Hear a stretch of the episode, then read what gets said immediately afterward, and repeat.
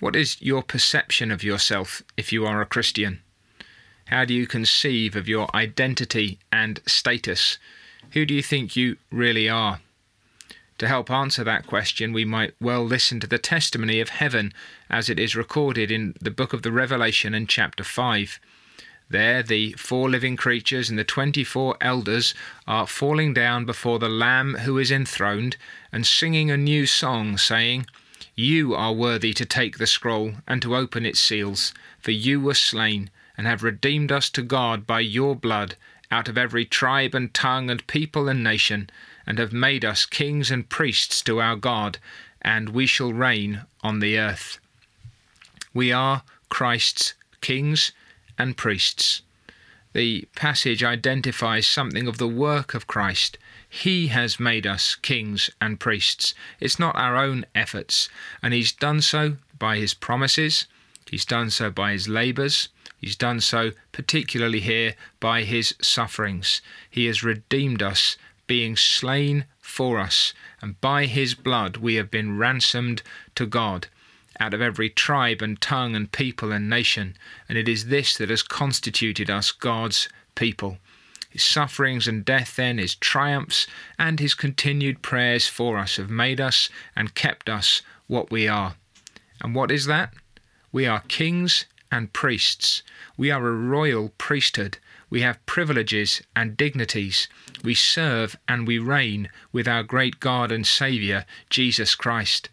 There's a beautiful uh, hymn or poem written by Charles Wesley for the Kingswood Colliers, uh, these men and women who lived more like animals than human beings around Bristol while he was preaching.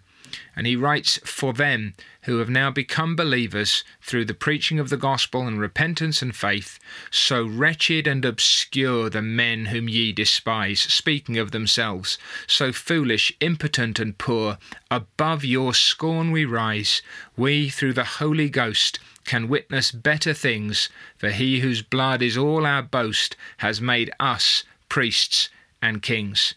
Wretches, sinners, hell deserving, and yet raised from the ash heap and seated, made priests and kings, and sat on thrones. And we are therefore serving our God. It is to Him that we exercise these new privileges and dignities. And you see too that there's still more, and we shall reign on the earth.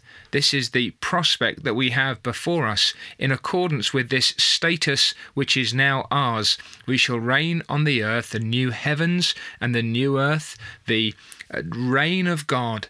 Again, to, to quote a hymn, in Christ the tribes of Adam boast more blessings than their father lost. This is not then a status that can be taken away from us. These are not privileges and dignities which will somehow evaporate, but Christ will return and we shall reign with him, and we shall be these priest kings. We shall be this royal priesthood. We shall be forever in the presence of God, loving Him and serving Him, worshipping Him, doing what pleases Him, bringing honour to Him, and serving Him as his, his regents upon earth, reigning and governing with Christ himself. Now, is that how we think of ourselves? Is that how we think of ourselves now? Because that's what we are, even though it has not yet been revealed what we shall be. We may not yet be reigning on the earth in the way that John records, and yet that is the sure destiny of every child of God. Why? because Christ has already redeemed us by his blood, and we have come into union with him and communion with the Godhead. He has now made you a king and a priest. He's brought you into his kingdom. He's established you as one of his people. He's made you one of his servants. You are able to approach God through Christ Jesus and you are now if you if you will in training for that glorious day when at the return of Christ all being made new you shall sit down with him and you shall serve him in the new heavens and the new earth let's not then lose sight of the blessings that have been purchased for us by the ransoming of the son of God the purchase of his blood and the glory that belongs to him